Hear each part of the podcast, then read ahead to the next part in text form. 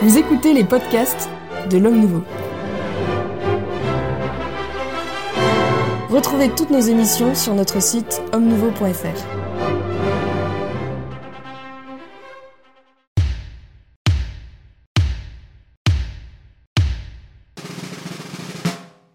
Le 31 décembre dernier, le pape Benoît XVI rendait son âme à Dieu, provoquant ainsi un mouvement d'émotion à travers le monde.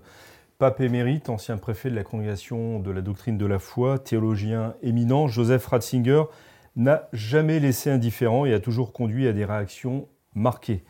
Aussitôt la nouvelle de sa mort connue, évidemment la fièvre médiatique s'est emparée de l'événement.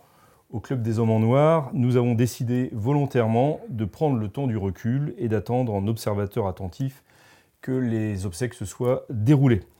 Malgré tout, cette émission sera spéciale euh, puisqu'elle sera constituée d'une première partie consacrée au pape euh, défunt, à Benoît XVI, donc, puis d'une seconde partie que nous avions euh, enregistrée avant son décès et qui vous proposera un bilan de l'année 2022 et une tentative de perspective pour 2023 pour cette nouvelle année. Sans plus attendre, je vous présente les invités de ce jour pour, qui évoqueront pour nous euh, la mémoire du pape, euh, du pape défunt de, Benoît XVI, euh, l'abbé Claude Barthes. Bonjour. Monsieur l'abbé, bonjour. L'abbé Hervé Benoît, recteur de Notre-Dame des Familles. Non, des enfants. Des enfants, à chaque fois je me trompe. Merci. Mais merci d'être venu jusqu'à nous. Oui, et bonne année à vous et bonne année à nos auditeurs. Merci beaucoup, qui sont aussi des, des téléspectateurs en fait. Il ne faut pas qu'écouter. Euh, l'abbé Grégoire Cellier, qu'on ne présente plus. Voilà, bonjour Monsieur Maxence et bonjour aux téléspectateurs. Merci beaucoup. Et nous sommes heureux d'accueillir à nouveau Laurent Dandrieux, rédacteur en chef euh, à Valeurs Actuelles, chroniqueur religieux aussi pour cet hebdomadaire, qui suivait attentivement euh, la vie de l'Église. Alors justement, cher Laurent, vous étiez à Rome pour les obsèques du pape Benoît XVI. C'est exact. Votre, votre sentiment sur cette cérémonie? Alors, mon sentiment, euh, moi, je, comptais à la base ne pas y aller parce que j'avais peur d'en de, de, revenir un peu, un peu attristé. Mais mes collègues de Valeurs Actuelles m'ont tiré par le callback en me disant tu, regretteras de ne pas être venu. Et c'est vrai que voilà, c'est un, moment important dans, la vie de l'Église d'enterrer un, un, grand pape comme comme Benoît XVI. Euh, il y avait peu de monde. Euh, le Vatican était nimbé d'une brume euh, glaciale et persistante. Les gens étaient très, très recueillis, mais il n'y avait que 50 000 personnes c'est-à-dire à peu près la moitié de ce que peut contenir la place Saint-Pierre. La liturgie était prévisiblement un peu minimaliste, dirons-nous. Vous voilà. libre ici, on peut dire tout ce qu'on veut. non, c'était un peu, euh, voilà, mais clairement. D'ailleurs, le Vatican s'en était euh, euh, ouvert à l'avance auprès de, de, journalistes en disant, bah, on va pas mettre les petits plats dans les grands pour bien montrer que ça n'est pas un pape régnant. oui, c'est le pape émérite qu'on enterre. la première déception qui, d'une part, dans un premier temps, n'a été qu'une déception, c'était qu'on n'a pas entendu l'homélie parce que c'est la première fois que ça m'arrive, place Saint-Pierre. La sonorisation était totalement défectueuse, donc on ne comprenait pas un mot. Comme j'étais un peu sous le coup de l'émotion, je n'ai pas eu le temps de.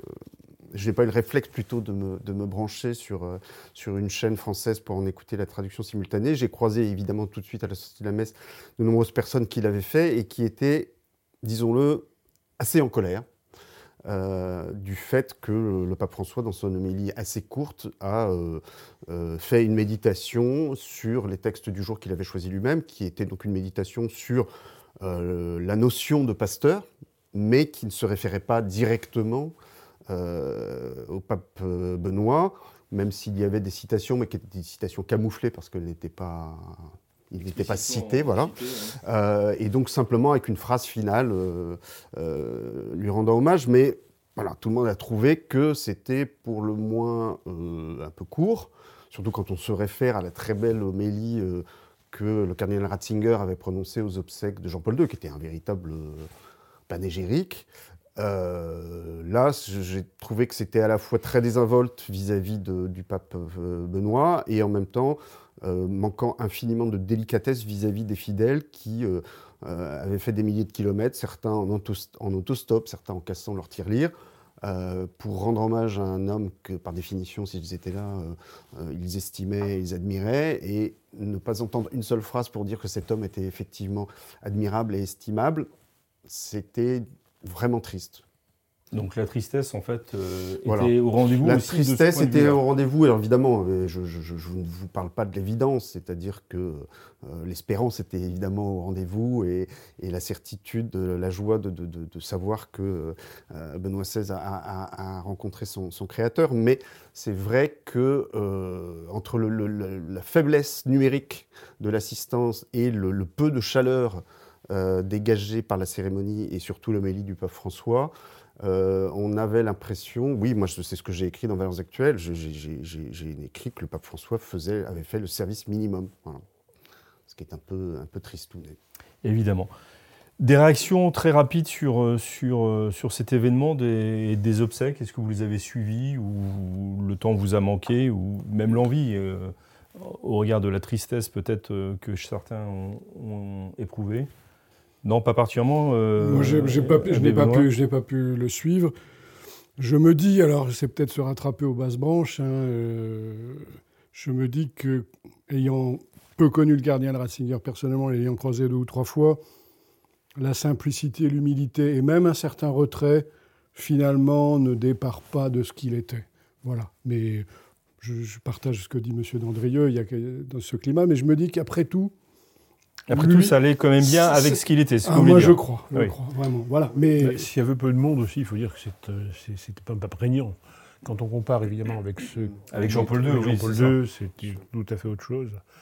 Et pour le sermon, euh, c'est vrai qu'il était réduit. Euh, pour ce qui est du sermon Ratzinger sur Jean-Paul II, évidemment, c'est on était dans un tout autre contexte. Oui, on regardait Ratzinger. Une symbiose entre les deux. Une symbiose sur laquelle il a appuyé, il faut bien le dire, pour, pour la suite. Euh, donc c'était aussi un événement historique, en quelque sorte politique. Mais euh, bon, ça aurait pu être plus, plus chaleureux, c'est sûr. Ceci dit, ce qui était, moi, ce qui m'a beaucoup frappé, euh, ben, c'est de voir le pape régnant dans cette cérémonie qui était de, bon, manifestement très fatigué. Alors on voyait en gros plan à cause des, euh, fait par les, euh, les, vidéos sur les, les, grands écrans, très fatigué, très triste comme il est quand il ne rit pas, mm. mais là particulièrement. oui, ça, son, visage est marqué. Il avait l'air euh, abattu. Abattu, comme si, excusez-moi, comme si l'abscissesse serait pour funérailles par avance. Mm. C'est cette impression assez, terrible. Pour tout vous dire, je me suis même dit au début de la cérémonie, tellement je l'ai trouvé abattu, je me suis dit, si ça se trouve, il va nous annoncer sa renonciation pendant l'homélie. Mm. Il ne l'a pas fait. Il ne l'a pas fait. Mais nous en reparlerons dans une, dans une autre émission. Ceci étant, pardon, si je peux ajouter une chose, c'est que les, euh, bon, bah, c'est des funérailles minables, en quelque sorte, enfin, pas, pas, pas, grandiose. C'est un peu l'état de l'Église aujourd'hui. Hein. Euh, pas beaucoup de monde, euh, des, des, petites cérémonies. Oui, mais c'est vrai que moi je n'ai pas pu m'empêcher de faire la comparaison avec la dernière audience euh, de Benoît XVI euh, à laquelle j'étais allé assister et où il y avait là pour le coup euh, une, place Saint-Pierre comble et, une, oui, une ferveur et une émotion qu'on n'a pas sentie. À, Certes, mais il y, a du, temps.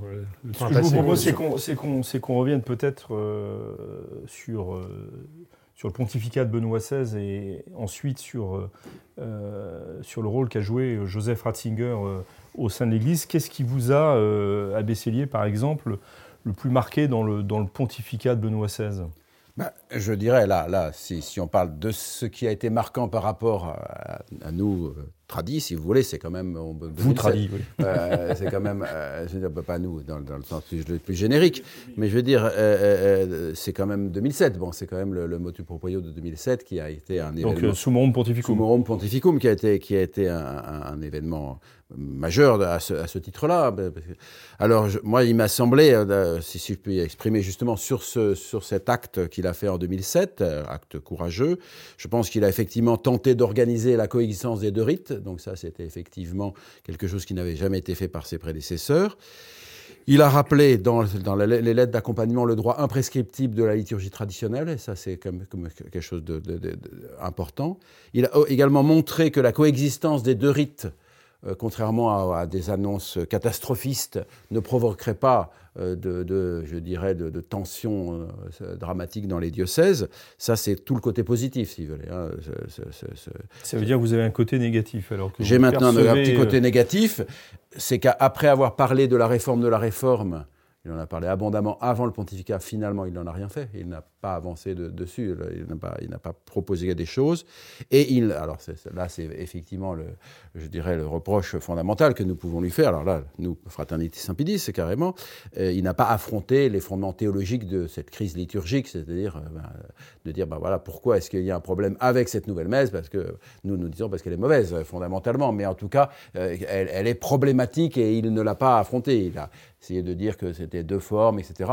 Et je pense que ce n'est pas suffisant pour, pour, pour affronter la réalité de cette crise euh, liturgique. Mais en revanche, il a, il a quand même apporté des choses qui, qui marqueront l'avenir. Ne fût-ce que de. On ne, peut, on ne, peut, plus dire, si on, permet la messe traditionnelle, ce sera une catastrophe. Ça, c'est impossible à dire aujourd'hui, grâce à son initiative. Alors, Abbé Hervé Benoît, votre, votre regard sur ce, pontificat qui a, qui, a, qui a, été court, hein, finalement, euh, et qui, qui s'est terminé par un acte de renonciation euh, que peu avaient prévu, sinon personne d'ailleurs. Il y aurait beaucoup de prétentions à vouloir faire un bilan. Euh, non, je ne parle pas de bilan, mais de, vraiment de ce qui vous a marqué, vous. Alors, moi, je pense qu'il y a deux choses qui, qui, nous ont marqué. Je pense que d'abord, on ne peut pas réduire le pontificat de Benoît XVI à la liturgie. Et, alors, j'avais envie de résumer son pontificat par le titre du livre qui était le soubassement de sa conférence au Bernardin, le livre du Père Jacques Leclerc, qui est L'amour des lettres et le désir de Dieu. Et je crois que pour moi, ça résume profondément, avec tout ce qu'on peut dire dans les analyses plus précises, etc., je dirais le parcours de prêtre, d'évêque et de pontife de, Benoît XVI. Il y a vraiment, c'est pour moi, et dans cette conférence au Bernardin, il y avait pour nous Français en particulier le résumé de, de tout ce que c'est de tout ce que l'Évangile vient apporter à l'homme pour le grandir dans son humanité, lui faire même dépasser cette humanité, pour le conduire vers Dieu, à travers en particulier la culture et, la, Lectio Divina et la science de Dieu et l'amour des lettres, euh, voilà, et la beauté du monde. J'étais frappé aussi dans son testament à plusieurs reprises, voilà, la beauté de, des Alpes bavaroises, la beauté de l'Italie, la beauté de Rome qui pour lui sont le, souvenir qu'il garde de son passage en ce monde. Et je trouve que, je trouve que c'est tout à fait formidable. J'ajouterais évidemment le catéchisme de l'Église catholique qui dans nos paroisses... Ça, c'était préalable au pontificat. Oui, mais il en a... C'est lui, qui en a été l'artisan. Oui, bien sûr, mais on, reviendra sur le, et puis dernière chose de Joseph Ratzinger. Petite, chose dernière pour moi, c'est la canonisation de Newman. Alors ça, c'est... Voilà. Alors là, c'est un acte, un acte pontifical. Ah oui, et puis qu'il a, qu'il a voulu. Qu'il a... voulu, qu'il a... Enfin, je dis... Et pourquoi c'est important pour vous? Bah parce que c'est... Moi, je pense que Saint, Saint John Henry Newman est aussi celui qui a alors par des chemins différents, euh, qui, qui, affrontaient la modernité pour le coup, et la grande, ce qui allait être le... Il a pressenti l'espèce de tempête, de bourrasque qui allait frapper le, monde occidental et auquel il a essayé d'apporter euh, un certain nombre de réponses par des chemins sur la, enfin voilà, l'éclairage de la conscience et puis les pères de l'Église. Laurent Dandrieux, je disais en, introduction, vous êtes un observateur attentif et un chroniqueur religieux aussi.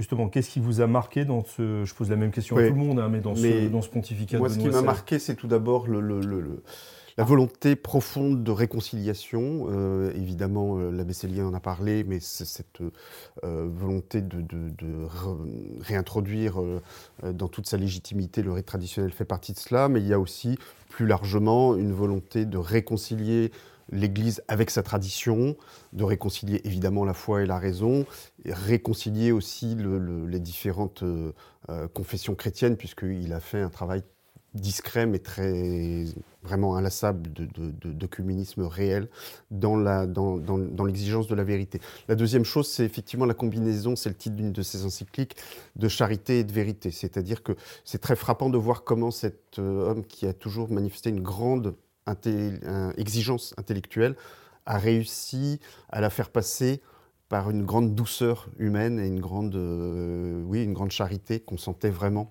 dans son, dans son regard et dans son attitude. Et je pense que la conférence des Bernardins est assez significative de ça, c'est-à-dire qu'il se trouve face à un parterre d'intellectuels parisiens sceptiques, voire hostiles, et il les a complètement retournés, mais avec, une, avec un discours d'une exigence intellectuelle impressionnante. Et la troisième chose qui m'a frappé, c'est la dimension catéchétique de son pontificat. C'est-à-dire que l'abbé en, parlait, il a effectivement, il est arrivé sur le trône de Pierre avec une conscience particulière de, des ravages que, faisait dans l'Église euh, la, ruine du catéchisme et le fait que finalement beaucoup de chrétiens ne savent plus en quoi ils croient.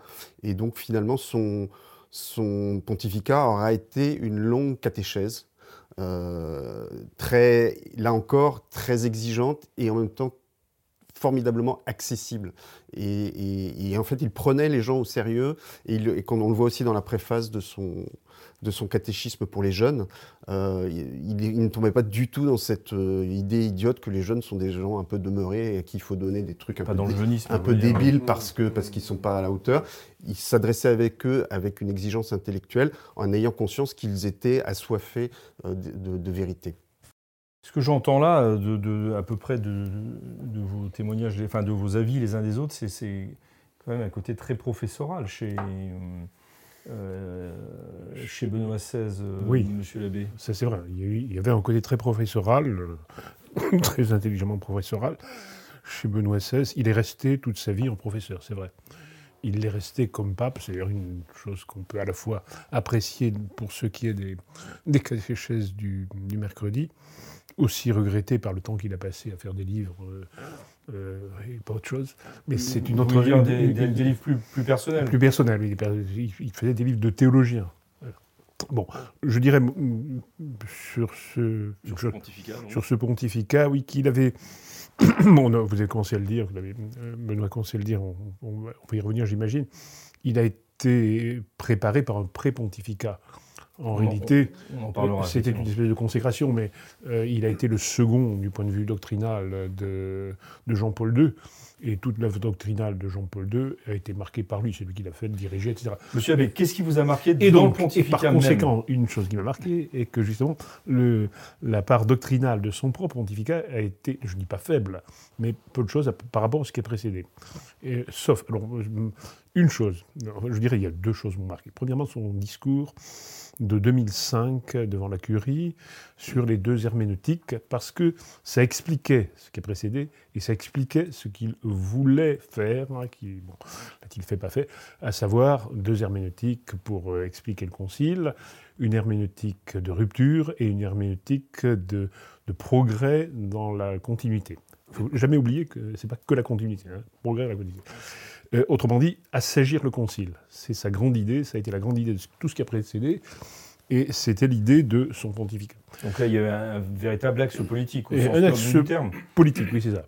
Pas assez politique, à mon avis, mais politique, c'est clair. Et la grande affaire, évidemment, euh, qui va dans ce sens, mais qui va plus que dans ce sens, c'est sous bon pontificum, qui restera tout de même, même si c'est un petit acte, le grand acte du pontificat. Il restera le pape de Soubon Pontificum.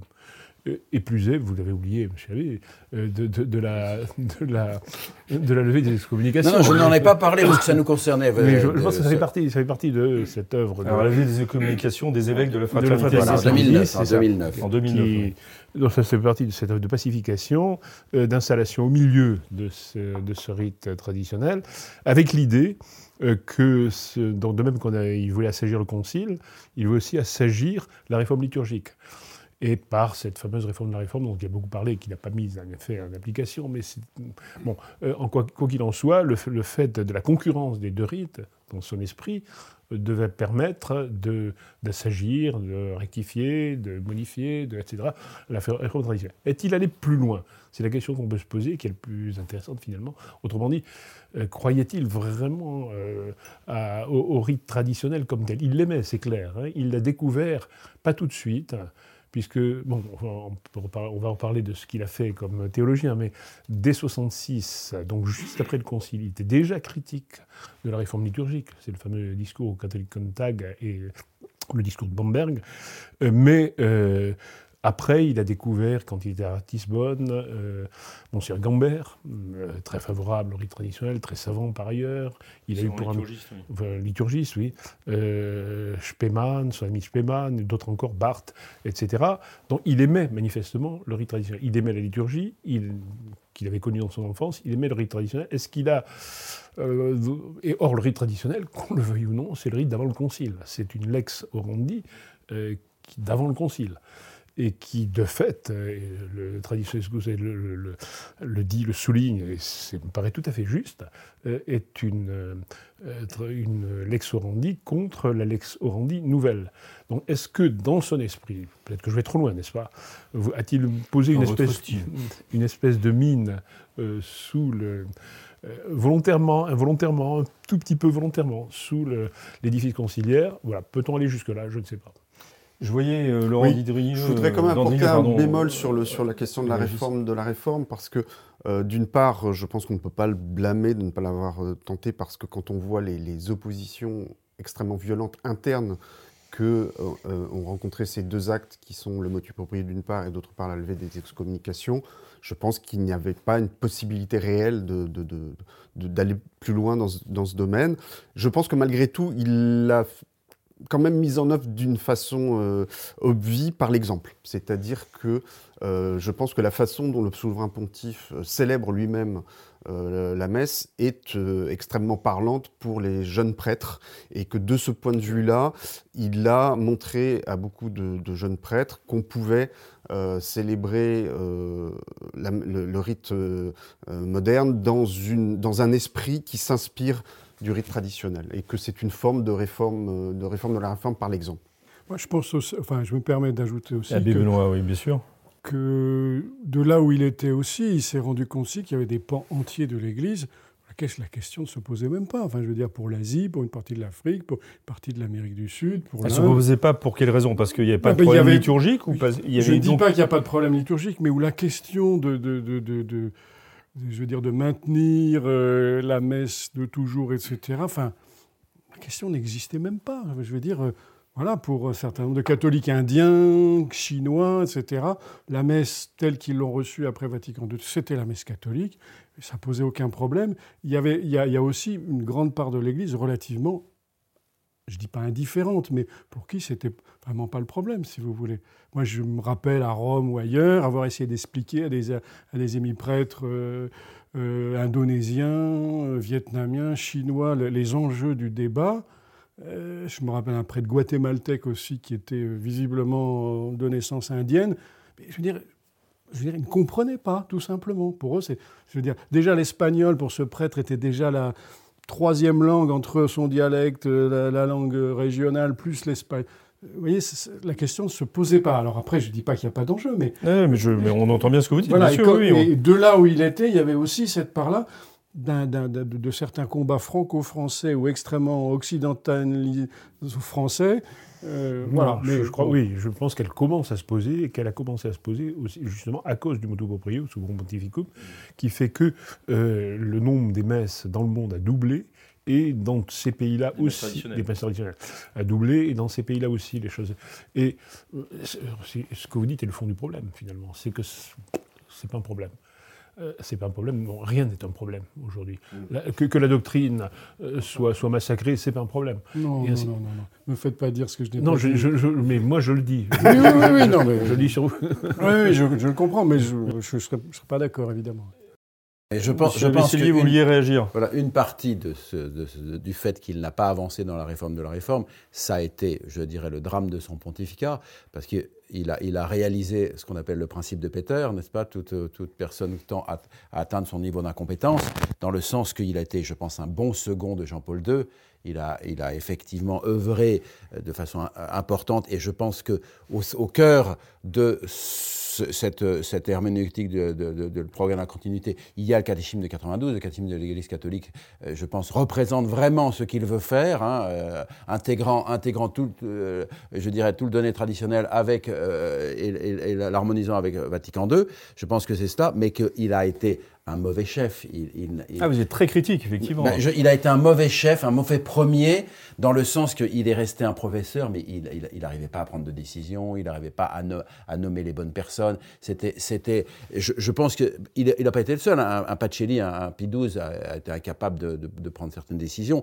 Je dirais, voilà. Mais c'est, c'est, c'est, ça a été son problème et il n'a pas fait réellement avancer les projets qu'il faisait avancer à travers Jean-Paul II, en fait. je veux dire, Ce qui est étrange, c'est que euh, quand il était sous Jean-Paul II, il n'était pas seulement un homme doctrinal, il était aussi un homme politique. Voilà. Et il faisait des nominations. Il y avait quand même toute une partie des nominations romaines euh, qui étaient de son ressort, qui ne passaient de toute façon pas par exemple, puisqu'il était depuis, on va dire, on est sûr que c'est depuis 1982, mais certainement depuis son arrivée à Rome, chargé de la liturgie traditionnelle et du problème lefévriste, de la fraternité Saint-Pédis, euh, la, la France comptait beaucoup. Et il était imposé. Il nommait, ou en tout cas, il était là pour les, nominations des nonces à Paris. Hein. Tous les nonces parisiens, jusqu'au dernier, Ventura, ont été des nonces ratzingeriens. Euh, par exemple. Donc il savait que les nominations étaient importantes. Et c'est vrai, un peu mystérieusement. Et comme pape, il, a, euh, il a été comme il a été ensuite, quand euh, il n'était plus pape, il y avait une espèce d'obligation de réserve. Il devait considérer qu'il fallait aussi, par exemple, pourquoi a-t-il nommé Ravasi euh, à la culture, un homme de gauche? Bon, certainement parce qu'il était professeur, parce qu'il avait ce côté professeur. Pourquoi? Alors, Bergoglio, ça s'explique. justement, ça s'explique parce qu'il était, si vous voulez, l'Amérique latine, il a non seulement euh, fait euh, attaquer la, théologie de la libération, en tout cas il l'a encadré, il y a eu deux documents successifs, le premier plus fort, le, second un peu moins fort, ça c'est lui, c'est clair. C'est le cardinal Ratzinger. C'est le Ratzinger. On mais c'est donc au oui, cardinal Ratzinger. Mais bon, si vous voulez, mais ben, je, Ratzinger, euh, 16, donc les nominations d'Amérique latine, bah, elles n'étaient pas son seul fait. Il y avait aussi Sodano qui était de, dans le coup, le cardinal Sodano qui était secrétaire et d'autres. Hein. Mais elles passaient aussi par lui. Il, il, a, il savait Jean-Paul également, bien sûr, que changer la couleur d'un épiscopat, ça passait, c'était très important pour la suite. Ça a valu pour la Hollande, ça a valu pour la Belgique, ça a valu pour l'Amérique latine. Et notamment, la nomination de Bergoglio rentrait dans ce cadre-là. Du futur pape François. Du futur pape François, à Buenos Aires, comme coadjuteur et ensuite comme, euh, comme archevêque, parce qu'il apparaissait à l'époque comme euh, anti-théologie de la libération. Par la suite, ça n'a plus été tout à fait ça. Mais à l'époque, c'était ça. Il était anti-Aroupe. Euh, il était. Euh, il était. Il était euh, donc, Aroupe, c'est le supérieur. Politiquement de, de, donc anticommuniste. Voilà. Et, or, il savait que c'était important de faire ces choses-là.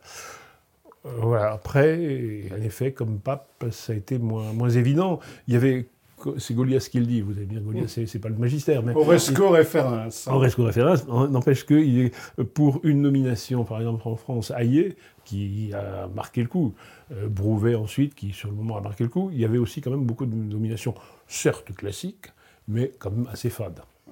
Est-ce que ça explique et, dans, les cardinaux, c'est la même chose.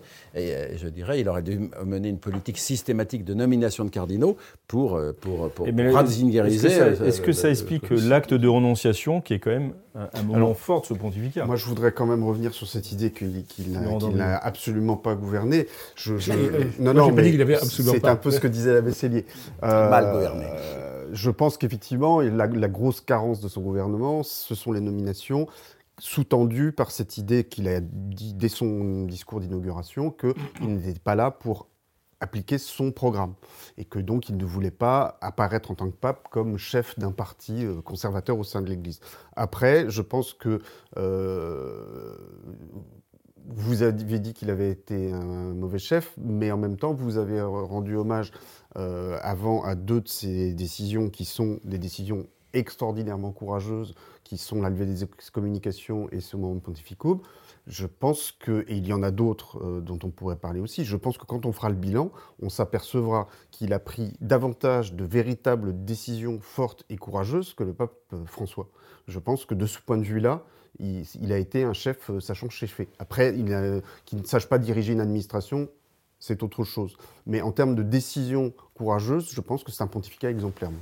Oui, je crois surtout que ah ben quand on revient à la personnalité du cardinal Ratzinger devenu Benoît XVI, au discours des Bernardins, etc., les décisions, il les a prises au-dessus effectivement, la politique, la gestion du personnel, etc., ce n'était pas son problème.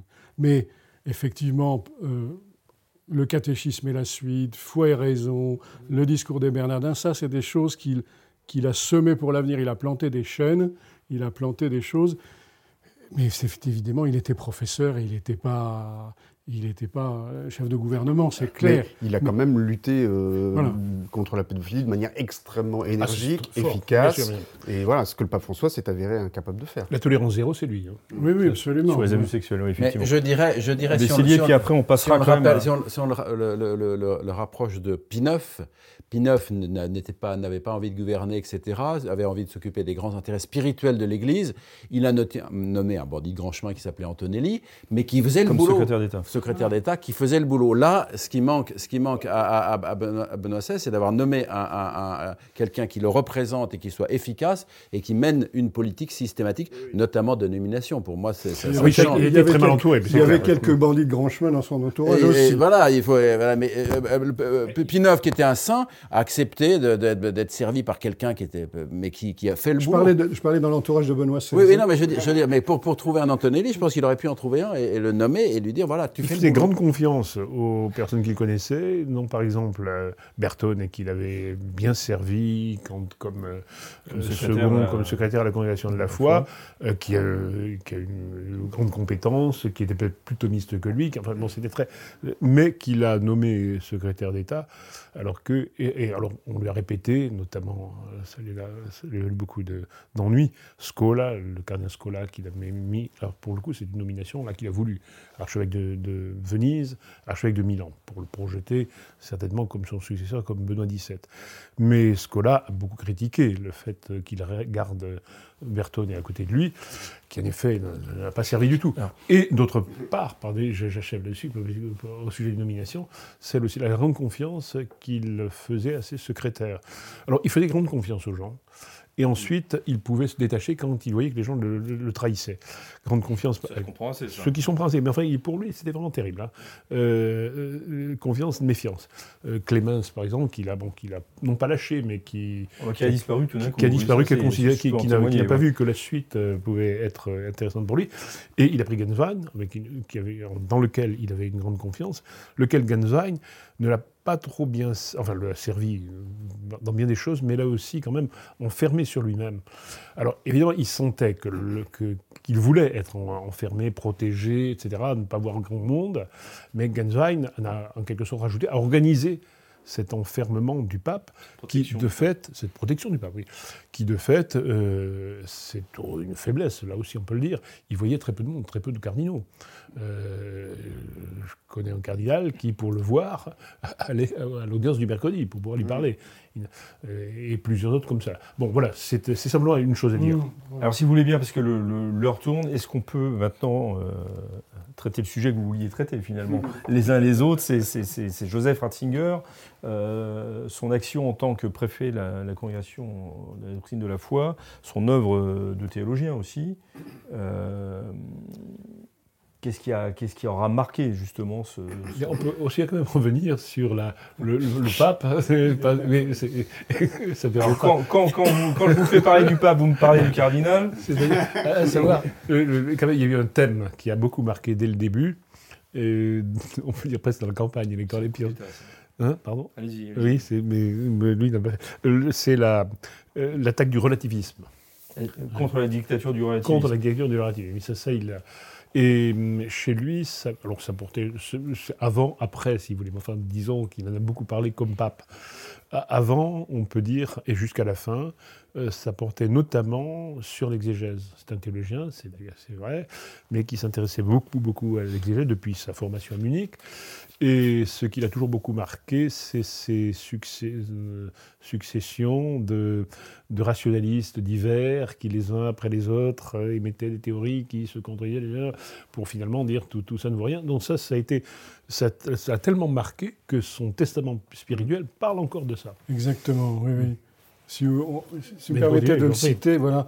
Depuis 60 ans, j'accompagne le chemin de la théologie, en particulier les sciences bibliques, Et avec la succession des différentes générations, j'ai vu s'effondrer des thèses qui semblaient inébranlables, se révélant de simples hypothèses. La génération libérale, Arnac, Jülicher, etc. La génération existentialiste, Bultmann. La génération marxiste. Il l'a marqué dans, son testament. Et il l'a dit de manière très complexe parfois dans des conférences, celles que j'avais publiées avec le Père de la Poterie, dans l'exégèse chrétienne aujourd'hui. Chez Fayard. Chez Fayard.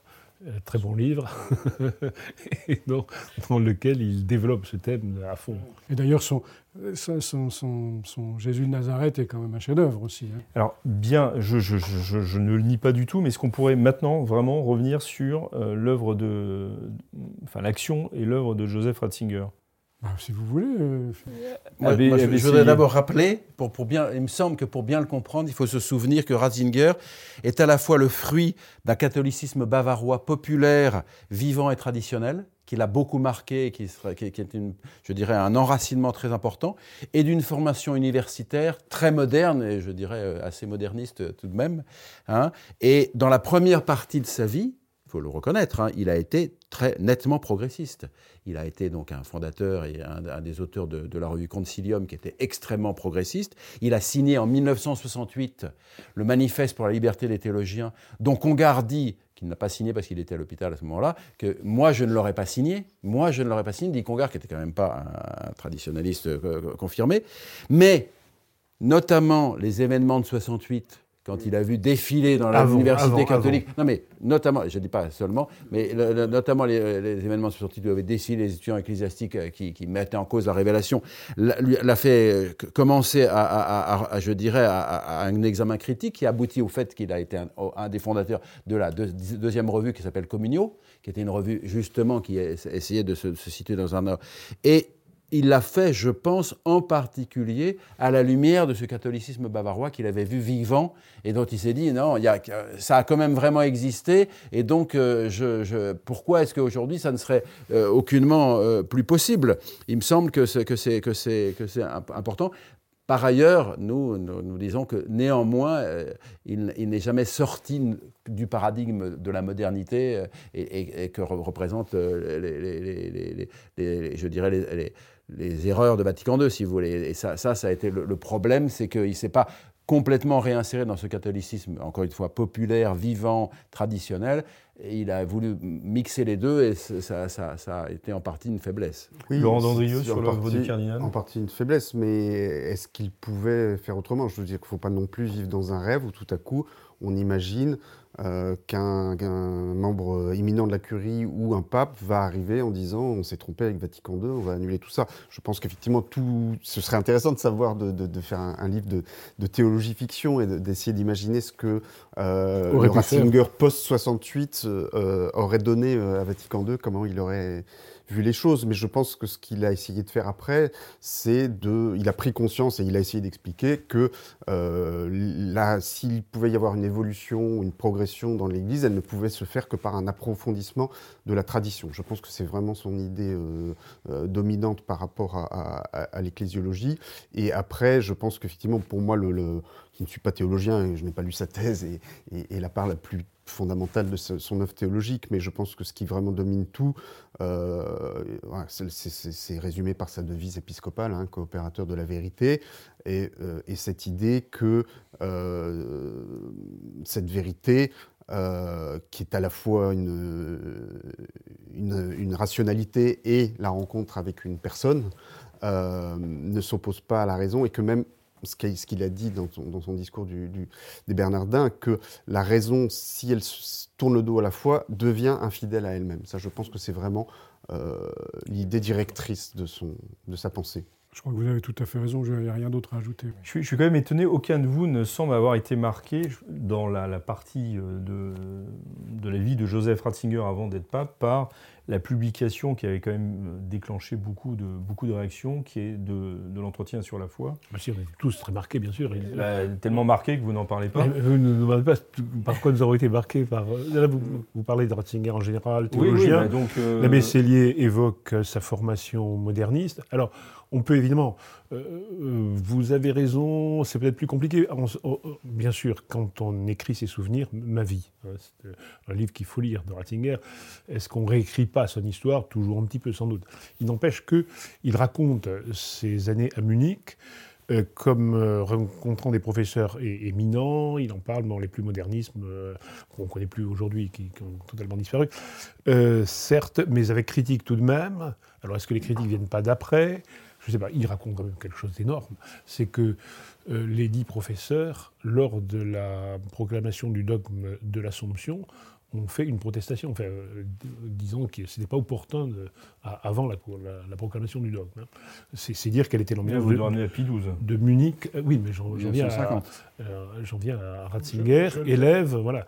donc, je pense quand même qu'il était il est clair que lors du concile et après, du point de vue de l'ecclésiologie, il a fonctionné absolument euh, dans le système conciliaire. Il est un des auteurs de la, euh, de la, de la l'ecclésiologie conciliaire, il n'y a pas de doute. J'ai eu avec lui des discussions. Une chose importante, et quand même, il était extrêmement modeste pour un homme de cette qualité intellectuelle. Il admettait la, critique, et donc on pouvait avoir des disputations avec lui. Donc vous l'avez rencontré plusieurs fois. Voilà, très modeste, mais euh, ça, pouvait se faire, notamment sur l'œcuménisme. Euh, et hum, voilà, il, tenait beaucoup quand même à ce euh, ce moment conciliaire, malgré tout. Euh, donc c'est vrai, je, pense qu'il n'était pas si, euh, si progressif que ça avant, je pense qu'il n'était pas si intégré, si je puis me permettre, après. Il, a, il, il, est dans, le... Mais c'est vrai, il y a eu ce moment 85, l'entretien sur la foi, où, il est où Ratzinger est devenu Ratzinger, en quelque sorte, c'est-à-dire le Ratzinger qu'on connaît, c'est le Ratzinger qui veut, qui jette une pierre dans le jardin conciliaire, dans son esprit, et si on lit son livre pour la s'agir, le dit Concile, et si on lit bien les textes qui ont suivi, c'est toujours dans cet esprit-là, je ne renie pas le Concile, je, laisse s'agir. Euh, et, mais il a, il a provoqué un véritable enthousiasme à cette époque-là. En France, pour les traditionnels, euh, en Italie, pour Communion et Libération, c'est autre chose. En Amérique, d'une autre manière. Enfin, il y a eu vraiment tout un, un bouillonnement pro-ratzingerien. Et le synode de 85 qui devait réfléchir sur le concile, euh, s'est fait dans un climat de crise on peut dire. Euh, lié à la publication du livre Lié à la publication du livre, oui, c'est ça. Il y a une pré-publication, il ne faut pas oublier qu'il y a dans 30 jours, il y a une pré-publication. et, la publication, ça, ça vraiment, c'était... En deux, en deux, temps. En deux temps. C'est dans 30 jours où il parle euh, d'abord de la restauration. De restauration, voilà. Et donc s'explique ensuite dans le livre... Le, mot a été... sur, le, sur quelque chose de très fort. Or, ce synode de 85 n'a rien donné sinon de l'ébullition et le catéchisme. C'est-à-dire que pendant le synode, euh, Audi, le cardinal Audi, qui lui n'était pas de la ligne Ratzinger, il était, sans être un grand intellectuel, c'était plutôt la, c'était plutôt la vieille école romaine, si vous voulez. Euh, Audi avait préparé un catéchisme pour enfants, en fait, pour enfants ou adolescents, euh, questions-réponses, et il en a parlé au synode. Et à la fin du synode, euh, Jean-Paul II dit bon, faut nous en retenir euh, de ce synode. Je ne sais pas quelle était la première chose, presque rien. Là, oui, la révision du code oriental. Et le deuxième, euh, la, la, fabrication de catéchisme. Ça a été lancé. Donc ah, Ratzinger a saisi la, le, le, truc Audi et a lancé la, formation d'un catéchisme. voilà.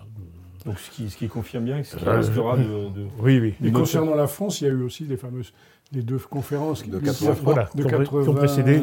Donc trois qui ont été aussi sur le catéchisme. Sur le catéchisme 89. Qui, qui, devrait suivre le plan, disait-il, du catéchisme du Concile de Trente. Évidemment, c'était là aussi une pierre dans le jardin. oui, oui, je me souviens, puisque vous nous aviez demandé aussi des souvenirs, je veux dire, on a senti, dans le fond de notre petit séminaire ou machin, on a senti qu'il se passait quelque chose. J'avais profité, pardonnez-moi, de, de souvenirs pour lui dire, ah, c'est quand même terrible qu'on puisse parler d'un catéchisme. Et combien de temps après le Concile? C'était en 80 deux ou trois. Enfin non, le catéchisme le véritable a été 92. fait 92, alors que depuis le Concile, on n'a pas été capable de faire. Et oui, c'est vrai, mais il dit, l'Église a été blessée. Vous savez, ce geste qui faisait comme ça, l'Église, euh, lors du Concile, hein, l'Église a été blessée. Ce qui ne voulait pas dire que le Concile était un mauvais Concile pour lui. L'Église a été blessée lors du Concile, voilà. Voilà ce qu'il a dit. Il faut que, le, faut que, que, que, que cette émission s'achève, malheureusement, parce que l'heure a tourné. On n'a rien dit. Bien sûr, c'est toujours le, côté. Euh, On n'a rien dit parce qu'on était trop bavard. Exactement. Merci Laurent, c'est un très bon résumé. Vous allez encore dire une chose, mais de manière très rapide chacun. Euh, je vais commencer par la Besselier. Si euh, un mot qui, caractérise pour vous, enfin par lequel vous caractérisez peut-être Benoît XVI, ou ce que vous retenez vous de, et de Benoît XVI. Je, je pense qu'il a vraiment essayé de faire quelque chose pour le bien de l'Église. Je ne suis pas sûr qu'il y ait parfaitement réussi, mais je pense qu'il a, été d'une, il a eu vraiment une volonté de, faire progresser les choses. Et par ailleurs, on l'a dit, et je crois que c'est important, c'était effectivement un homme de bonté, de courtoisie, de charité, ce qui n'est pas, pas du tout négligeable. Ah, je retiens cette phrase comme séminariste. Le cardinal Ratzinger, futur Benoît XVI, avait dit un petit groupe d'entre nous, priez bien, étudiez bien. Un peu long. un long, non. Une anecdote que je répète souvent, parce que je crois qu'elle est très marquante. Euh, quand j'ai fait un entretien avec lui pour euh, Spectacle du Monde en euh, fin 2000, précédemment, j'avais écrit un article dans Catholica où je critiquais le centre droit, lui, autrement dit, de n'avoir pas de programme de pontificat, alors que les autres, à savoir Martini, avaient un programme, il avait explosé, etc. Cardinal Martini. Et donc il m'a accueilli en me disant Monsieur l'abbé, nous ne parlerons pas de programme de pontificat, notre programme, c'est le magistère, mm. ce qui est une très belle chose, à la fois sa force et sa faiblesse. C'est-à-dire, le, ce sont des textes, voilà. De, de, beaux textes. Il se, il se méfiait peut-être un peu. Laurent, pour terminer. Moi, je pense que c'est un pontificat euh, un peu tragique euh, qui s'ouvre avec une description apocalyptique de, de l'état de l'Église et, euh, et, qui s'ouvre aussi avec cette phrase, moi, qui m'avait vraiment énormément marqué à l'époque. Euh, priez pour moi afin que je ne me dérobe pas devant les loups.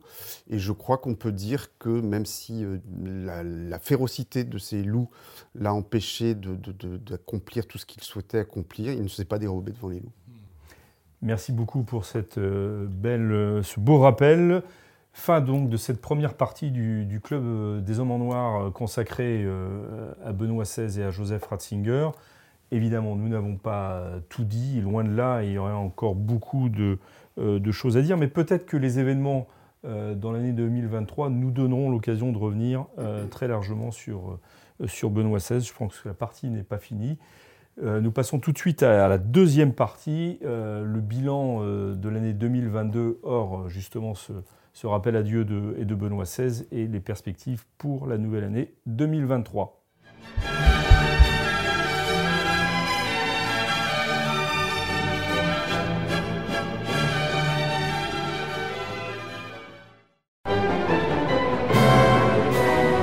Merci d'avoir écouté ces podcasts de l'Homme Nouveau. Si vous souhaitez soutenir nos émissions, rendez-vous sur l'onglet Faire un don de notre site homme